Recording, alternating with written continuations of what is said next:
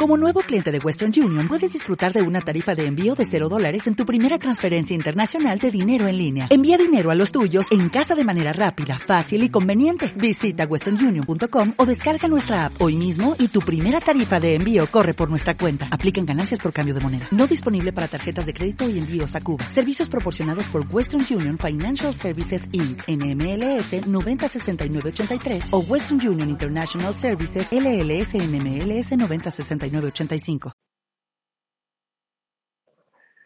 bueno, José María, ya empezamos a grabar. Eh, bueno, es ahora cuando doy la bienvenida a todo el mundo que, nos está escuchando. Muchísimas gracias por extremadurizaros con nosotros, por escucharnos. Eh, hoy vamos a hablar de algo muy especial con una persona de la que me hace muchísima ilusión. Y vamos a hablar de, del tema de bueno, una nueva serie de Netflix que se llama Heartstoppers y mm, que a mí por lo bueno, a mí me ha explotado la cabeza con esta serie.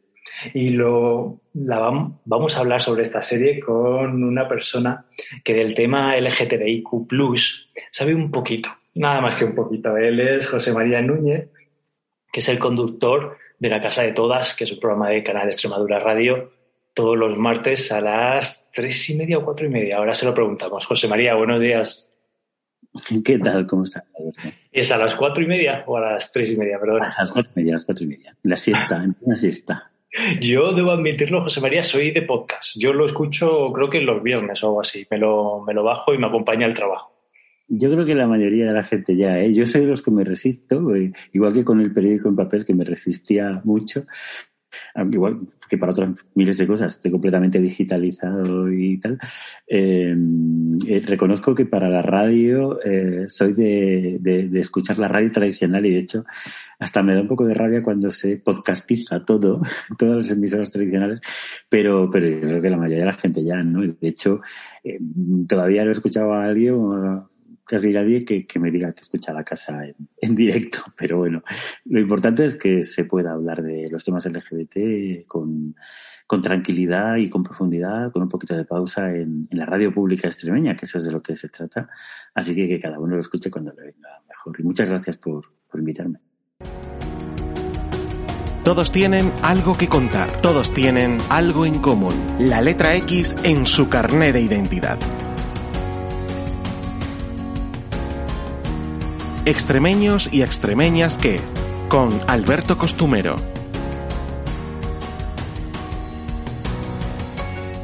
Bueno, José María, eh, mi primera pregunta era sobre la casa de todas. Eh, ¿Cómo surgió el, programa en la radio? ¿Fue un fue algo que vosotros habéis propuesto al canal? ¿Fue una petición del canal hacia vosotros?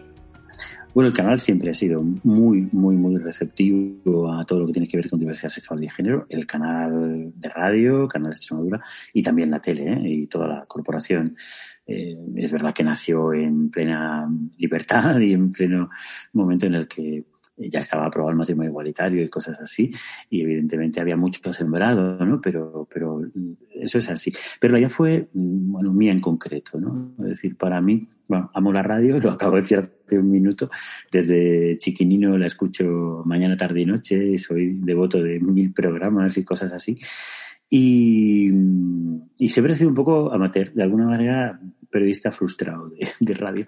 Y cuando dejé la dirección de Triángulo Extremadura, eh, pues ya hace dos años o tres, ya no me acuerdo, pues va para tres años ya, eh, tomé la, sopesé de alguna manera a mis compañeros cuando dejaba la presidencia de Triángulo Extremadura, me, me decían que, que si quería seguir vinculado de alguna manera y tal, y pensé que lo mejor era que no, porque después de 24 años en la dirección de una organización es difícil quedarte en una posición pequeña. Luego estoy para lo que hago falta, faltaría más, pero, pero necesitaba tener un vínculo con lo LGBT en mi tierra, ¿no? Porque iba a seguir vinculado al LGBT como activista que me siento y soy en Triángulo y eh, a nivel estatal e internacional, pero, pero yo necesitaba un vínculo con mi tierra, porque si yo soy algo, es activista LGBT y extremeño. Entonces, eh, junté todo, eh, esa necesidad de vínculo con, con, tal, y hablé con el canal y se lo propuse. Y lo aceptaron inmediatamente, o sea, nada, un piloto y, y a, a, echar a andar. Luego vino la pandemia que nos paró un tiempito, pero hemos recuperado después. Además es un programa súper necesario y bueno, yo me imagino que siendo miembro o habiendo sido miembro de la Fundación Triángulo, eh, en unas semanitas tenemos la fiesta de los palomos. Podemos decir que esa es la, la fiesta por excelencia de la diversidad en Extremadura. Bueno, eh, en términos, yo creo que la respuesta es sí, aunque eh, evidentemente la, principal o la que tenemos que destacar siempre como principal es la celebración del orgullo LGBTI, porque es la celebración activista por excelencia, ¿no? Y, es la que eh, nos reúne a todos los activistas y a todas las personas que creemos en la igualdad en sentido pleno cada año y, eh, y la que hemos ido intentando celebrar desde que nacimos con la primera organización activista en Extremadura, que fue de par en par. Pero claro, si uno ve eh, en función de qué es lo que acoge más eh, apoyo popular, más, más, más lo que la gente espera, porque mm, ya es habitual que vayas por la calle y te pregunten y cosas así. Pues sí, yo creo que la gran celebración de la diversidad LGBTI, sin dejar de lado el orgullo LGBT que cada año celebramos desde hace un tiempo a nivel regional en Mérida, es sin duda los palomos. Además, este año, bueno, un cartelazo y a mí me ha dicho muchísima ilusión, lo vi ayer, que están invitados, bueno, soy súper fan, me declaro, vamos, muero por ellos, los chicos de Puedo Hablar, que, que, van a hacer un podcast en directo desde Badajoz. Sí, vamos, si puedo voy y voy a estar en primera línea. Sí, es una buena manera de conectar también con la gente más joven, ¿no? Que es lo que hablábamos antes.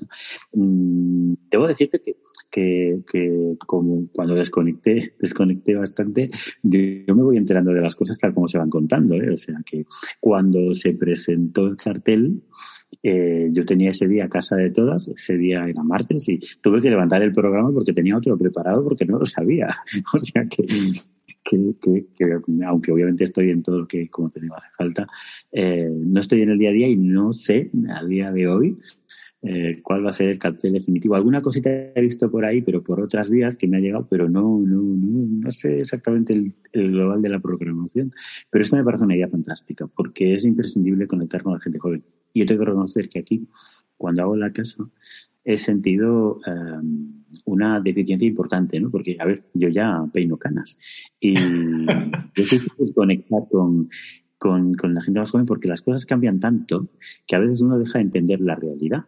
No sé si, si esto le pasa a todo el mundo, ¿no? Pero a mí me pasa. Yo hay, hace tiempo que algunas modas ya simplemente no intento entenderlas, las respeto y ya. Y me pasa con gente más joven. Y en lo LGTB tiene que ver con que mucha gente LGTB joven ya no se siente identificada con las categorías que hemos ido construyendo y, y, y a lo largo de décadas, ¿no? Y, y, antes había otras, ¿no? Igual que alguien que tenga 70 años habla de entender y cosas así y los jóvenes ni saben de qué hablan, eh, pues hoy hay jóvenes que no les gustan las etiquetas y cosas así. Entonces, están muy bien este tipo de, cosas. Por ejemplo, y termino con esto, que reconozco que en la edición anterior de Palomos, Viene un artista que a mí me provoca mm, cero, cero interés, que es Samantha Hudson.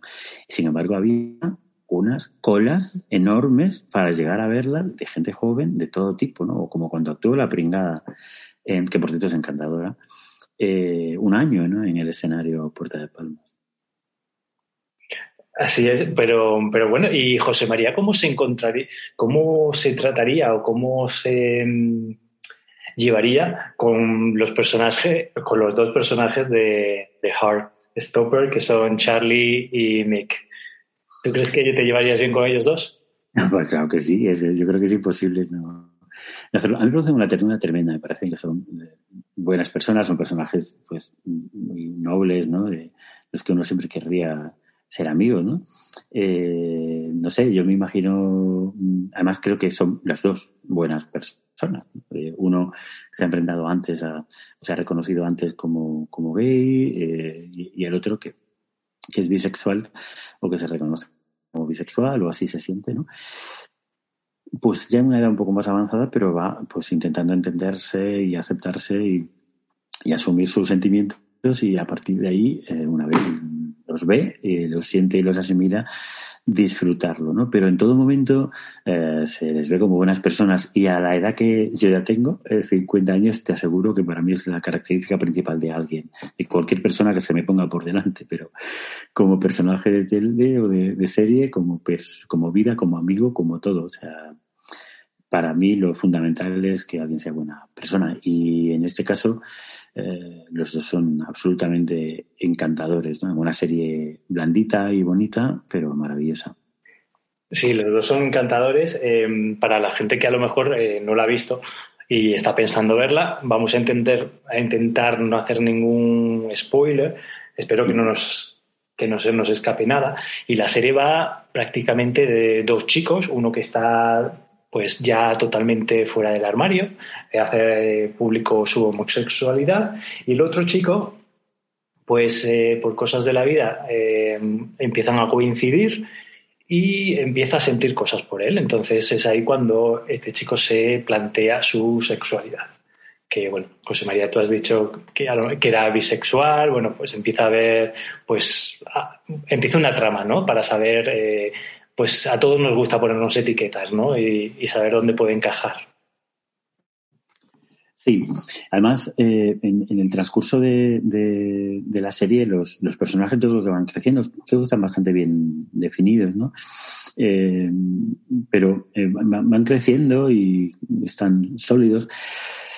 No sé, es, es una historia, una historia maravillosa que, que, debería verse y que yo estoy feliz de que se esté emitiendo por, por Netflix y especialmente feliz porque se esté emitiendo por una plataforma que aunque parece que en las últimas semanas ha perdido algunos usuarios, sigue siendo líder a nivel mundial y que eh, al menos eh, hasta donde yo sé, no, restringe contenidos en función del país a donde está, más allá de los derechos audiovisuales que tenga. ¿no? Quiero decir que lo que es su producción propia la ofrece en todo el mundo, en el resto pues va contratando, y esta que es producción propia la ofrece en todo el mundo. Eso, eso es maravilloso porque, eh, a ver, mm, ahora en que la serie está naciendo y está empezando a verse, ¿no? que, que está en boga, eh, pues, pues, pues todos hablamos de, de, ella. Pero, eh, y bueno, en, redes sociales se están, se están generando algunos mm, movimientos como poner cuáles eran las películas que para ti significaron eh, o las series, ¿no? Y un amigo el otro día ponía que su eh, su headstopper era eh, eh, Aquí no hay quien viva, ¿no? Con el personaje de, de Mauri y, no me acuerdo cómo se llamaba el marido ahora mismo. Y, y tal. Bueno, yo puse las que fueron mis, mis películas el otro día, eh, que fueron Maurice, eh, la versión cinematográfica de James Ivory de, del, del libro de Ben Foster, y Fresa de Chocolate y Beautiful Thing, que es una historia del estilo. Beautiful Thing es una película maravillosa. Británica también. Sí, exacto. Que es una, creo que era una obra de teatro. Creo que era una obra de teatro originalmente. Bueno, esa escena final de los dos bailando. Yo es que ahora me acaba de venir la imagen. Sí, yo hay una escena de Beautiful Thing que si nos, en algún momento nos escucha Pablo Cantero, el director actual del Cine Gay, se va a reír. Porque pues, sabe que estoy todo el rato con esta película o he estado mucho tiempo muy pesado con esta película y con otras que en su momento fueron relevantes. Claro, cuando empezó eh, esta película, la estrenamos justo antes del primer Cine Gay, que ahora cumple 25 años. O sea, hace 26 años la estrenamos en Badajoz. Yo recuerdo perfectamente haberla proyectado con motivo de un orgullo en, de las actividades que empezábamos a hacer y tal, junto con una de temática lésbica que se llama Cuando cae la noche, en el salón de actos del MEIAC. Y no te puedes imaginar la felicidad atroz que sentíamos cuando vimos esa película, cuando la vimos de manera colectiva, nos emocionamos y, y sentíamos lo mismo que se siente aquí, que es que es posible que dos chavales jóvenes se, se enamoren, cosa que bueno, pues hoy afortunadamente vive mucha gente gracias al mm, proceso de crecimiento colectivo y, ¿no? pero que otros no hemos podido vivir porque no vivimos una España de una sociedad tan, de tantas libertades. Y eso hoy en muchas partes del mundo todavía sigue siendo realidad, ¿no?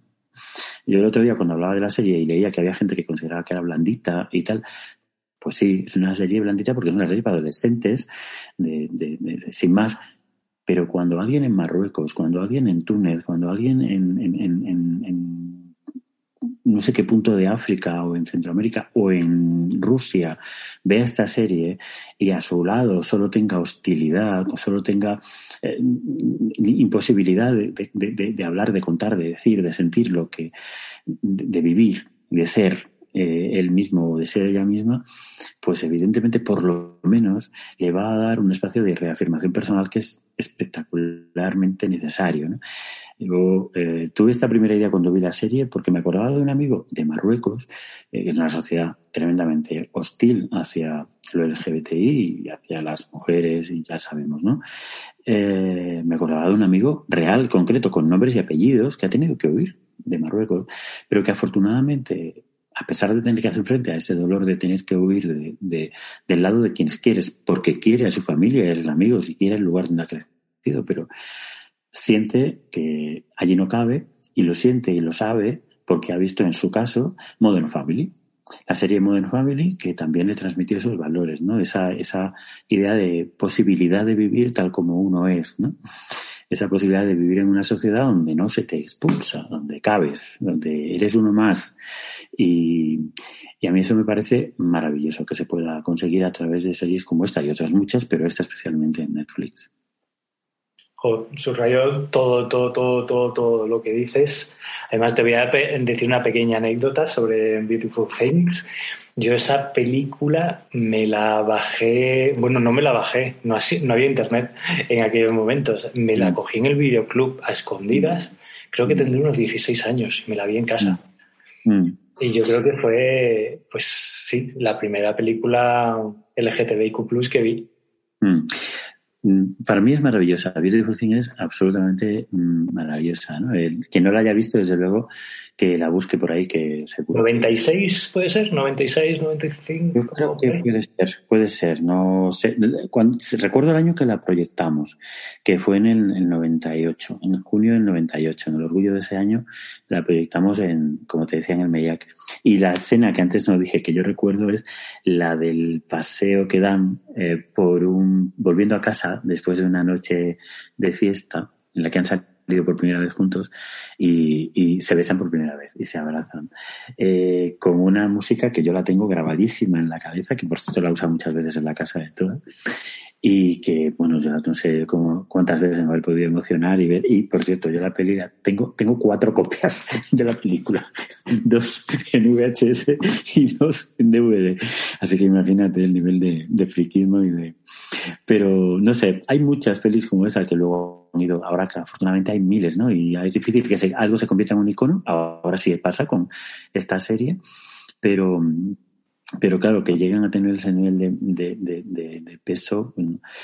para mí la primera peli fue, fue, fue Maurice y la más impactante fue el chocolate, que también tiene lo, suyo, la verdad, pero como amor adolescente en el que ves lo bonito de enamorarte, de descubrirte y de desear, porque eh, eh, yo creo que es importante subrayar, cuando decías antes que el personaje se va descubriendo, va sintiendo el deseo, lo que detecta es el deseo lo que nos hace descubrir que somos gays o lesbianas o bisexuales es el deseo sexual, que no es nada malo, que es algo maravilloso y es parte de la naturaleza humana, ¿no?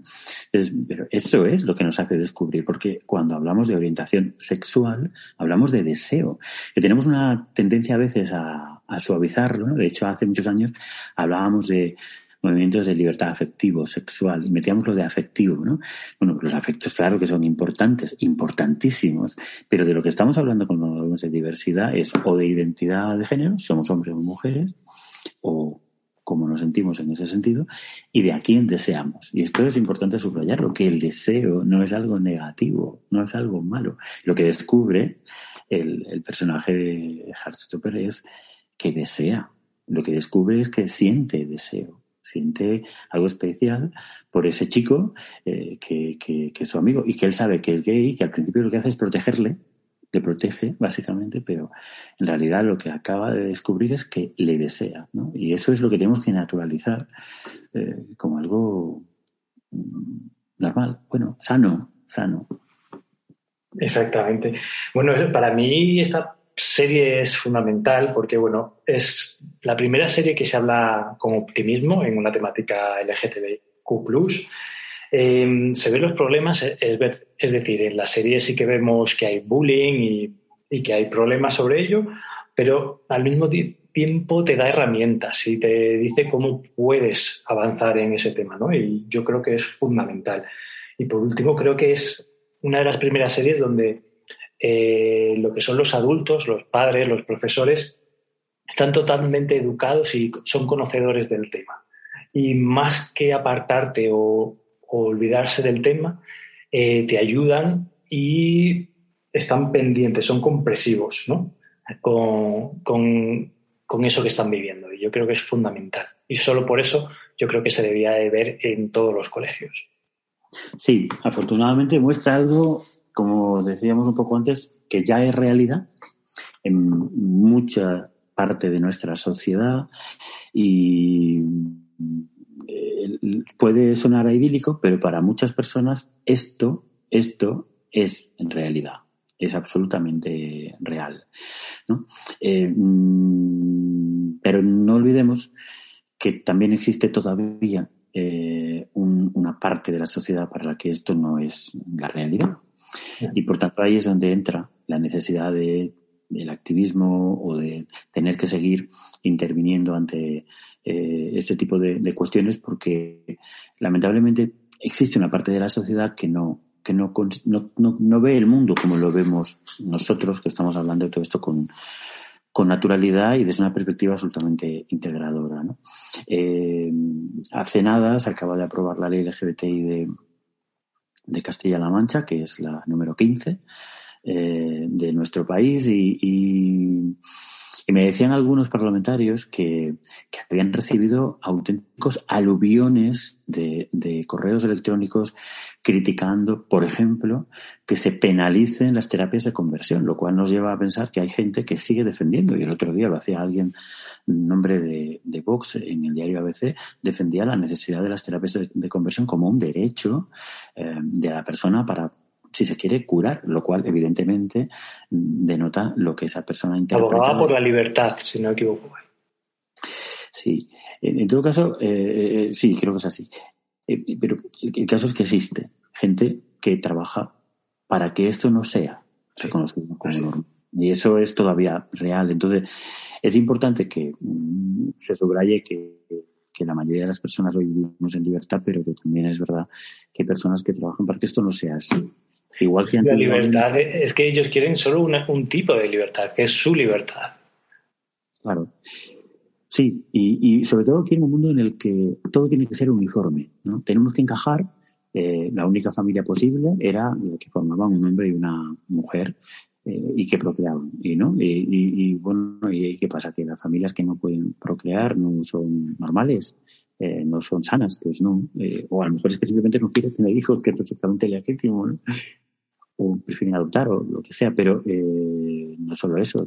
El matrimonio igualitario en nuestro país demostró que reconocer a todas las familias eh, y todas las posibilidades del amor no, no le resta derechos a la familia tradicional. Pues de la misma manera ahora hay algunas mujeres y menos hombres eh, que están cuestionando a las personas trans, básicamente mm, porque no les reconocen como tales, como si reconocerlas fuera eliminar derechos a alguien, cosa que no es así, ¿no?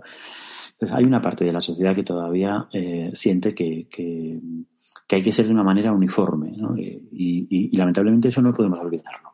La hija de dos amigas mías eh, tiene que enfrentarse a su profesora cada dos o tres meses cuando le envía las notas o las calificaciones y le da una nota en la que pone a papá y a mamá y ella le corrige, la niña con ocho años, y le dice que ella no tiene papá, que tiene dos mamás. Y la primera vez podía ser desconocimiento, pero cuando la profesora reitera su actitud y vuelve a corregir a la niña y vuelve a poner a papá y a mamá, evidentemente hay una intencionalidad beligerante y manifiesta de ir contra el reconocimiento de esa como una familia legítima, pero más allá de todo eso es que es real, ¿no? O sea, en fin. Y lo fácil que es Simplemente decir eso. Esto es para, esto es para vuestras familias y, ya está. Y ahí ya podemos englobar todo, tal y como sea una familia, ¿no? Em, eh, viendo, viendo la serie, yo soy de los que tomo nota. Em, he cogido unas frasecillas de, la serie que me han encantado y te las voy a compartir aquí con todos vosotros para ver qué, pensáis, ¿no? Eh, una de, las frases es, le dice la madre de Mick a, eh, uno de los días que va Charlie a verle y le dice, cuando estás con él, eres más tú. luego, en el último episodio, le dice la madre también dice, perdona por no haberte, eh, no haberte dado a, entender que no me podrías hablar de ello. Es que esa frase me parece demoledora. Luego hay otra frase que es eh, que está Charlie haciendo el rugby y se quiere quitar y le dice la profesora de educación física, hay muchos gays que son buenos haciendo deporte, es decir, no me pongas en una excusa de que eres gay, ¿no? También me parece bestial. Eh, Luego el, profesor de arte le dice a Charlie, no dejes a nadie que te haga desaparecer. Y eso me, mm. pareció la frase del, de la serie. Y por último, eh, que es una, bueno, pues un guiño y un, yo creo que fue algo cómico, y es el personaje de Tara, le dice a Nick, besarte me dio, me hizo darme cuenta que no me gustaban los tíos, que, también me parece bastante simpático. Sí. Bueno, la verdad es que ahora que te escucho todas, me, vuelvo a emocionar con algunas de las frases. Eh, eh, a mí me gusta mucho la de la madre cuando eh, le subraya esa idea de que cuando estás con él eres más tú o pareces más tú, como porque la madre, eh, que en todo momento de esa madre lo que veo es eh, el perfil de maternidad o de paternidad que, que ve cómo crece su hijo y le deja crecer. No le marca un camino, sino que le intenta acompañar en su crecimiento y acompañarle con aquello que pueda necesitar, ¿no? Para ayudarle a crecer. Pero dejándole ser él mismo. Eso es lo que yo veo, ¿no? Y eh, en la segunda frase que destacas de, de personas en algún momento, de hecho parece, me ha recordado algo maravilloso, pero de verdad, de lo más bonito que yo he vivido en todos los años de activismo, que ya son muchos, eh, y pasó hace tropecientos años. Hace 26 años, 25, 26 años, eh, estábamos empezando a crear la primera organización LGBT de aquí de Extremadura. Y nos escribió un padre y nos contó, nos pidió hablar, pero nos pidió hablar en, una, en un bar lejos del centro. Yo recuerdo que lo primero que sentí fue eh, miedo, porque claro, dice, bueno, a saber quién es y tal, y lo que hicimos fue, fue, hicimos es ir acompañados, ¿no? Fuimos varios para estar tranquilos. Pero cuando llegamos, lo que nos encontramos fue a un padre que nos pedía ayuda, ¿sabes para qué?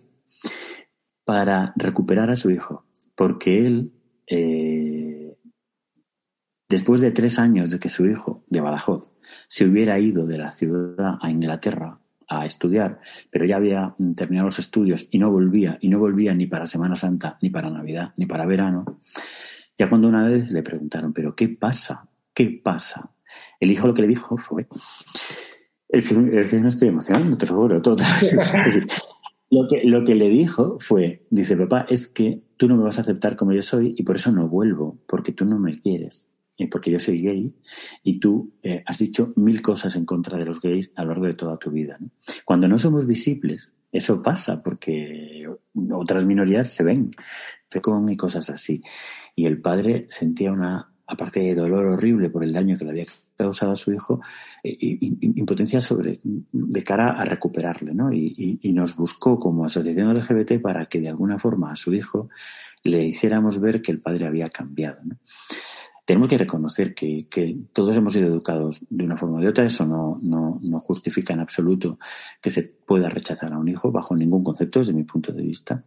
Eh, y, prueba de ello es que personas que pueden mm, pues no haber tenido una educación eh, y tal, simple y llanamente tienen la humanidad que se requiere para ser padres y saben qué es lo importante para ser padres o madres, ¿no? Que es acoger a tu hijo, abrazarle y ayudarle a ser él mismo o ella misma. Y eso es lo que hace la, la madre de la serie y es eh, emocionante, la verdad. La frase que has subrayado a mí personalmente me parece emocionante y, y, se da más veces de las que pensamos, ¿no? Porque mucha gente que nos pueda estar escuchando puede tener miedo a salir del armario. Yo siempre suelo decir que salir del armario merece la pena, porque por duro que pueda ser la situación a la que te enfrentes alrededor, el beneficio va a ser mucho mayor. Es verdad que hay algún caso de hostilidad especial, eh, especialmente alta, eh, y que tarda demasiado en producirse la aceptación y la acogida, eso es verdad, pero en el 99% de las ocasiones, más allá de una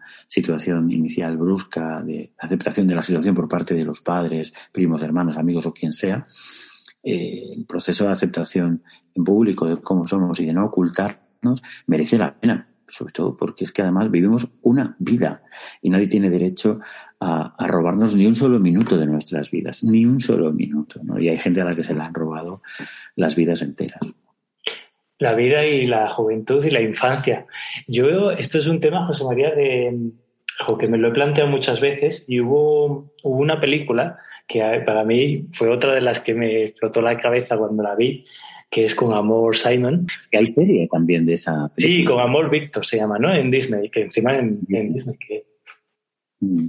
Y, y, el personaje siempre ha dicho de ¿por qué tengo que salir del armario? Es decir, pero es que ¿por qué da todo el mundo por hecho algo que no soy? Es decir, mm, a ver, mm, es que no tengo por qué hacerlo. Es decir, y yo ahí sí que me vi muy reflejado. Yo yo a veces decía, pero ¿por qué esto soy yo el que tengo que hablar? ¿no? Eh, ¿Por qué dais por hecho algo que, yo no he dicho que soy?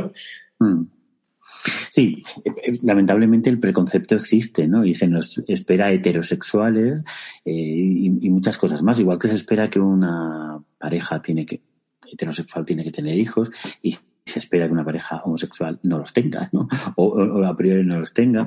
Pero no, nuestras vidas pueden ser de otra manera, ¿no? Lo importante para mí en esto, yo no creo que nadie tenga que salir del armario, ni, ni hay ninguna obligación de ser activista. Mi visión personal siempre ha sido esa. Y he respetado y respeto profundamente los procesos personales de cada uno. Pero lo importante sí es, para mí, no dejar de vivir. No dejar de vivir tu vida porque eso sí que, eso sí que eh, te va a pasar factura. Tú, puedes, no, no, tienes obligación de salir del armario, nadie, no tienes obligación de decir, no tienes obligación ni siquiera de, defender determinadas leyes o lo que sea. No, tú puedes tener las ideas que quieran, pero vive tu vida y sé cómo eres. hay muchísima gente que, que, a eso le ha costado mm, la, la vida en asumirlo y hay gente, aunque pueda resultar extraño, hay gente que todavía no se acepta y que vive una vida impostada. Eso hoy sigue pasando, aunque sea minoritario. En nuestro país, digo, ¿eh? fuera muchísimo, igual que aquí, muchísimo antes, ¿no? Antes eh, eh, lo, raro era vivir tu vida, ¿no? Y la mayoría de la gente que hace, cuando yo me descubrí como gay en mi pueblito, que, yo, mm, yo, recuerdo que los referentes que tenía eran, pues, los dos o tres de definidos como los mariquitas del pueblo, eh, los que se habían ido y nadie decía nada, pero todo el mundo sabía y se habían ido pues a Madrid, a Mallorca, a, vivir, eh, como veis, lo que yo siempre he llamado la inmigración sentimental, ¿no? porque se habla mucho de la inmigración económica o de otras cuestiones, pero es que también ha habido gente que ha emigrado, y en concreto de nuestra tierra, mucha, eh, para vivir sus emociones, sus sentimientos, su deseo, ¿no? Y eso eh, ha pasado, eso ha, sido un fenómeno real en nuestro país. Igual que hay gente que se ha exiliado eh, en nuestros pueblos sin vivir ellos mismos, ¿no? Yo recuerdo, y esto, no sé si me excedo al contarlo, pero yo creo que no. recuerdo también haber reconocido a una persona de mi pueblo cuando yo crecí y me reconocía como gay y recuerdo que nadie decía nada, pero todos lo sabíamos y vivía solo en su casa con sus hermanas. Y, ojalá haya sido lo más feliz del mundo. Pero en algo no lo sería cuando pocos años antes de morir, un día se cruzó con mi madre por el pueblo y la saludó y le, le dijo, eh, enhorabuena por, por, porque tu hijo haya podido eh, eh, vivir como es y haya defendido eh, las cosas que defiende, ¿no? Y tal. Dice, porque otros no hemos sido capaces de hacerlo.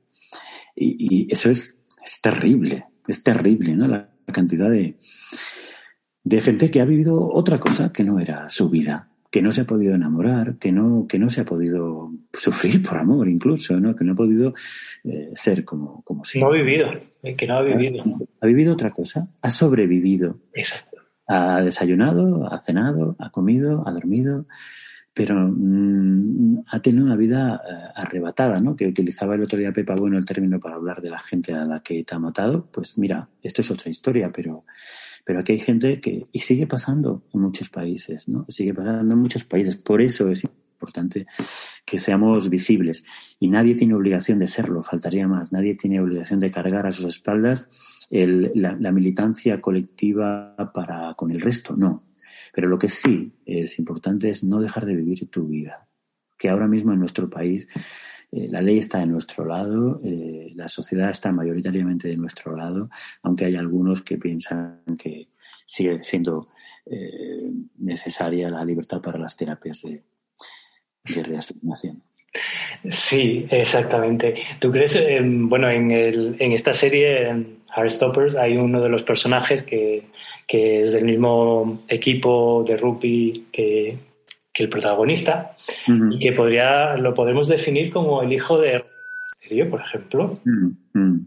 Eh, pues una persona de, pues seguramente económicamente muy bien situada, eh, y que vive, pues, además es un chico cis hetero, eh, que lo tiene todo. Pues tiene dinero, pues tiene un, un físico normativo, una sexualidad normativa y, bueno, pues tiene esos derechos que algunas personas se autoproclaman de decirte lo obvio, ¿no? Mm. Y, sobre todo hay, hay bueno, eh, yo creo que fue uno de los episodios que sale Charlie, bueno, van juntos a ver una película al cine y le dice, mm, ¿cómo es eso? Eh, ¿Qué se siente siendo gay, no? Que, que es una, una, frase que solo te la puede hacer una persona que está podrida por dentro. Mm. Sí, lamentablemente muchas veces no empatizamos ni lo mínimo para, para dejar sobrevivir a los demás, ¿no? Eso es totalmente, totalmente cierto. Pero ¿sabes lo que pensaba cuando te escuchaba? Que eh, esto es absolutamente verdad. Pero mira, los por ahí también deberían pararse a pensar un poco, porque a lo mejor pudiera ser, pudiera ser que, cuando hacen o dicen cosas a quien estén dañando sea a sus propios seres queridos, porque la homosexualidad, la bisexualidad y la transexualidad son transversales. Eh, como decía una camiseta que yo tenía hace muchos años, eh, pasa en todas las familias, ¿no? Hasta en las mejores familias, ¿no? Pues, pues eso, ¿no? Porque me viene a la memoria ahora la llamada de un amigo de hace muchos años cuando peleábamos por el matrimonio igualitario. Eh, la iglesia se echó a la calle junto con entonces parte del Partido Popular. Eh, Los mismos que fueron a una boda años después. Exacto. Y recuerdo perfectamente la llamada de alguien, de un amigo que, lloraba porque su madre estaba allí. Su madre estaba allí. Y su madre no sabía que estaba peleando contra los derechos de su propio hijo. ¿no? Y eso, eh, bueno, pues eh, también debería hacer pensar, pero bueno, más allá de eso, simple y llanamente porque no tienen por qué eh, cuestionar los derechos de nadie, porque además cuando defendemos los derechos que tienen que ver con la diversidad sexual y de género, cualquiera, cualquiera, no estamos yendo absolutamente contra los derechos de nadie. Contra los derechos de nadie. Y eso es lo más bonito de nuestra lucha, que es que simplemente queremos abrir más espacios de libertad y no restringirlos de nadie. Un espacio de libertad, por ejemplo, el que yo he visto es el personaje de Tao, que es el chico con rasgos asiáticos muy alto, que mm, es heterosexual, sin embargo es el mejor amigo de Charlie. Eh, y nadie se cuestiona nada. Es decir, que es algo que en mm. otra serie británica también, otra vez volvemos a que es Sex Education, mm. está totalmente normalizado que un chico mm. heterosexual pueda ser amigo de un chico homosexual. ¿Por qué no? ¿Dónde está escrito que no puede haber amistad entre dos personas? Claro que sí. Eso, bueno, yo creo que eso sí está un poco más, pero bueno, eh, ese personaje es fascinante. Eh, bueno, nos vamos a seguir contando cosas de qué pasa tan bonito. Yo quiero un amigo como Tao. Sí, sí bueno, todos, todos hemos tenido algún, algún Tao en nuestras vidas, ¿no? Que fue una tabla de salvación maravillosa. Mm, es muy bonito, sí. Luego está el personaje de él, que bueno, es una chica trans, mm. muy bien definido y bueno, pues eh, tampoco vamos a, a, contar más sobre la serie, más sobre el personaje, porque desglosaríamos mucho de, la serie. Y para ti, José María, ¿cuál ha sido tu momentazo, tu, tu momento favorito de, de, la serie? Pues mírate que no lo he pensado eh, y ahora me costaría eh, me costaría pensar uno, pero yo, si quieres, mientras eh, te doy tiempo para pensar, a mí algo que me encanta es eh, ese rollito que la serie tiene un poco de cómic, que es eh, da unos efectos especiales y me encanta el momento que se dan las manos, hay un tocamiento y salen estrellitas y bueno, pues la, historia era un cómic. Sí, sí, sí, sí. sí era un cómic, entonces viene de ahí. Pues ya tengo el momento, sí, sí, el momento en el que llega eh, a visitar a Charlie eh, lloviendo y va a ver. ¡Buah, buah! Claro, claro, claro. Sí, sí, sí. Ese Sin paraguas, ¿verdad? Llega totalmente calado. Ese sería, yo creo que para mí el. Es el día después del cine, ¿puede ser? Mm, yo creo que después de la fiesta en la que se queda solo. Ay, vale, sí, sí, sí, es el día después de la fiesta, es verdad. Y él tiene miedo de cómo le vayan, de si le pillan, tiene miedo y se escapa eh, para hablar con los amigos que están llegando en la fiesta del hetero, que tú decías, el, hijo de. Sí, sí, sí. Creo que es ese momento, pero bueno. Jo, es verdad, es verdad. Jo, eh, qué momento tan. Sí, sí, sí, tan bonito, es verdad. Bueno, y ya vamos terminando, que sé que, te tienes que ir enseguida, y quería hablar contigo para que veamos un pequeño, vamos a hacer una pequeña eh, un perfil de cómo eran las series eh, en, las tres últimas décadas. Vamos a hablar de series en los 90, 2000, 2020, de series con una temática LGTBIQ. Eh, mira, en los 90, que es mi, bueno, yo cuando yo era adolescente, mi, mi crash era, no sé si te suena, Dawson, de la serie de Dawson Crece. Sí, sí, sí, sí, sí, Dawson bueno, Yo, bueno. Se llamó Dawson Crece en España, sí. ¿Perdón? Sí, que se llamó Dawson Crece en España, creo. Sí, y bueno, para mí era. Y había, en la segunda temporada empezó, se creó un personaje que era gay, le daban un poco. y tenía importancia la mínima, la, ¿qué le vamos a decir, no? Eh, besos con otros chicos y esas cosas, pues no salía. Simplemente pues se dejaba ver que, que el chico, pues. Sí, porque eh, bueno, eh, tanto en las series como en el cine todo ha sido muy progresivo y muy lento, ¿no? Es decir, cuando empezábamos el Festival de Cine LGBT en Extremadura, que ya te digo, hace ahora 25 años, eh, entonces era no solo minoría, o sea, es que el tema era una auténtica excepción que apareciera algo, ¿no? Y, yo sé que para mucha gente, muchas personas ahora es excesiva la representación que existe en determinadas series. Es verdad que en algunos casos a veces se pasan de políticamente correctos. A mi juicio, la última etapa, por ejemplo, de Sexo en Nueva York, la eh, la serie que han hecho ahora como segunda parte, ¿no? En, las, eh, en, las, en la primera tanda. Eh, hay un punto excesivamente políticamente correcto, mi percepción, pero en realidad es que entonces no había nada. Ahora, en la mayoría de las series, si aparece algo, aparece bien o más o menos normal, o algunas especialmente buenas mm, o, reseñables. A mí me encanta Looking, por ejemplo, o, o la de It's a Thing, que... Es, simplemente brutal, brutal. Exacto. Luego, en los 90 también había una serie americana que se llama Beverly Hills 90-210, que ahí, bueno, la homosexualidad no existía, eran ricos, eh, todo eran cis y heteros, eh, no existía nada más, eran ellos. Y en España, mm. a finales de los 90, hubo una serie diaria en Telecinco que se llamaba Al salir de clase, que bueno, que tuvo sus dos momentos queer. Uno de ellos fue eh, una chica que se hizo lesbiana durante dos capítulos. Según la actriz era Laura Manzanero y siempre dijo que, mm. que surgió algo y que la volvieron para atrás y se hizo heterosexual. Pero después se hizo un personaje gay, que era el de Alejo Sauras, que, que estuvo casi todo mm. el tiempo de la serie. Sí, sin duda. Esa serie fue el, el, el Heartstopper para muchísimos amigos que hoy tienen 40, que puede estar tú estar por ahí. Eh, ahí estoy yo, sí.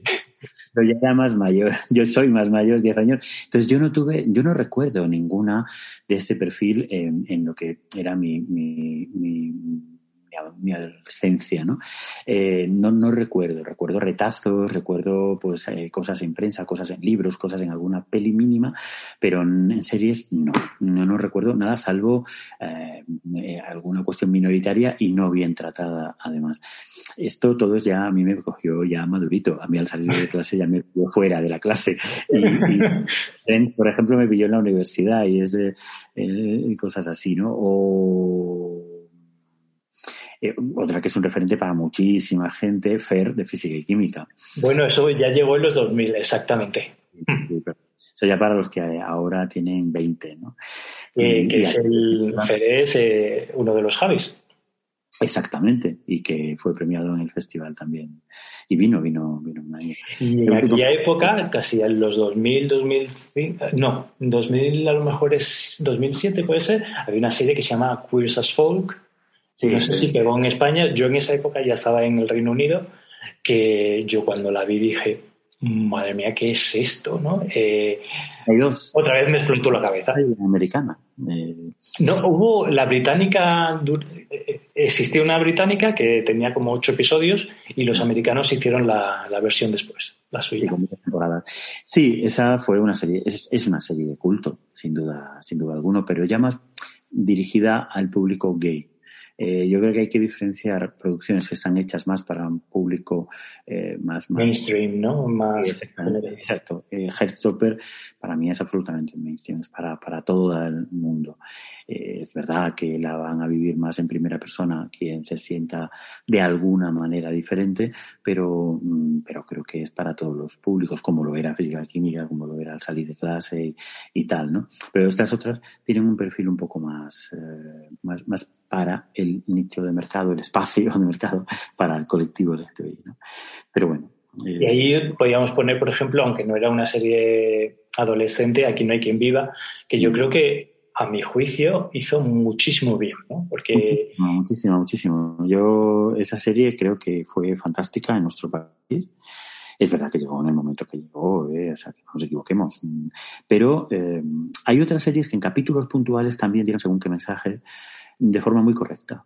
Por ejemplo, y aquí puede haber que hay alguien que me critique y me da igual, Farmacia de Guardia, en varios momentos, siendo una serie hipermayoritaria, pero de las de 18 millones en algún capítulo y cosas así, que eso es impensable hoy, pero... No recuerdo ningún personaje gay en Farmacia de Guardia. No, no hubo personajes gays, pero sí abordaron, eh, o sea, estables no, pero sí abordaron el tema.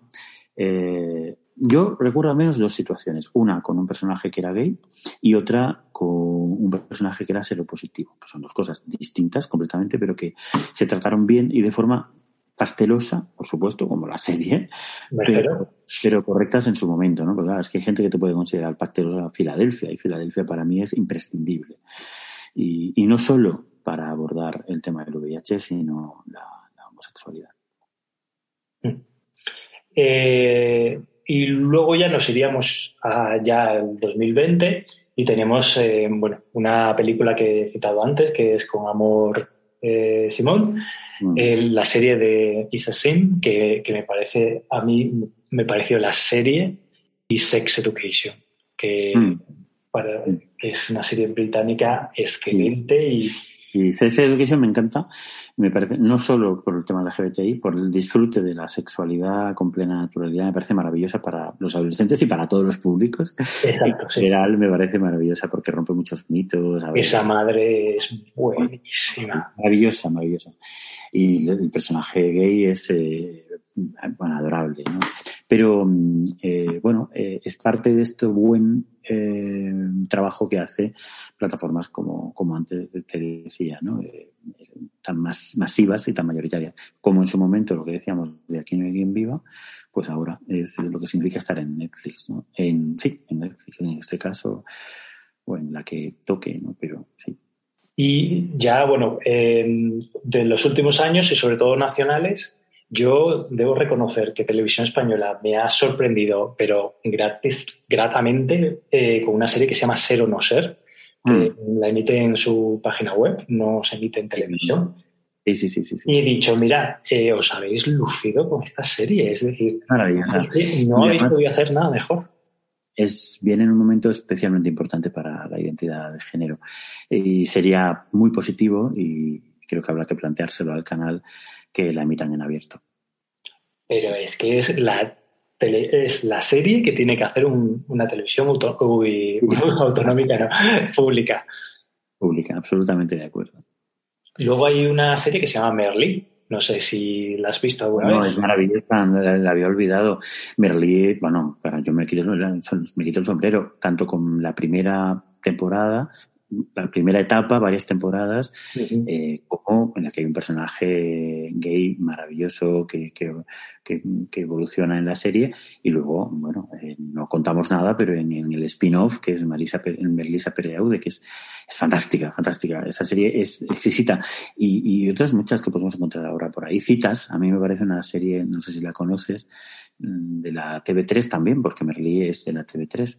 Eh, de la televisión catalana, eh, que también eh, recoge la diversidad, la pluralidad de, los afectos y del deseo de una forma especialmente cuidada.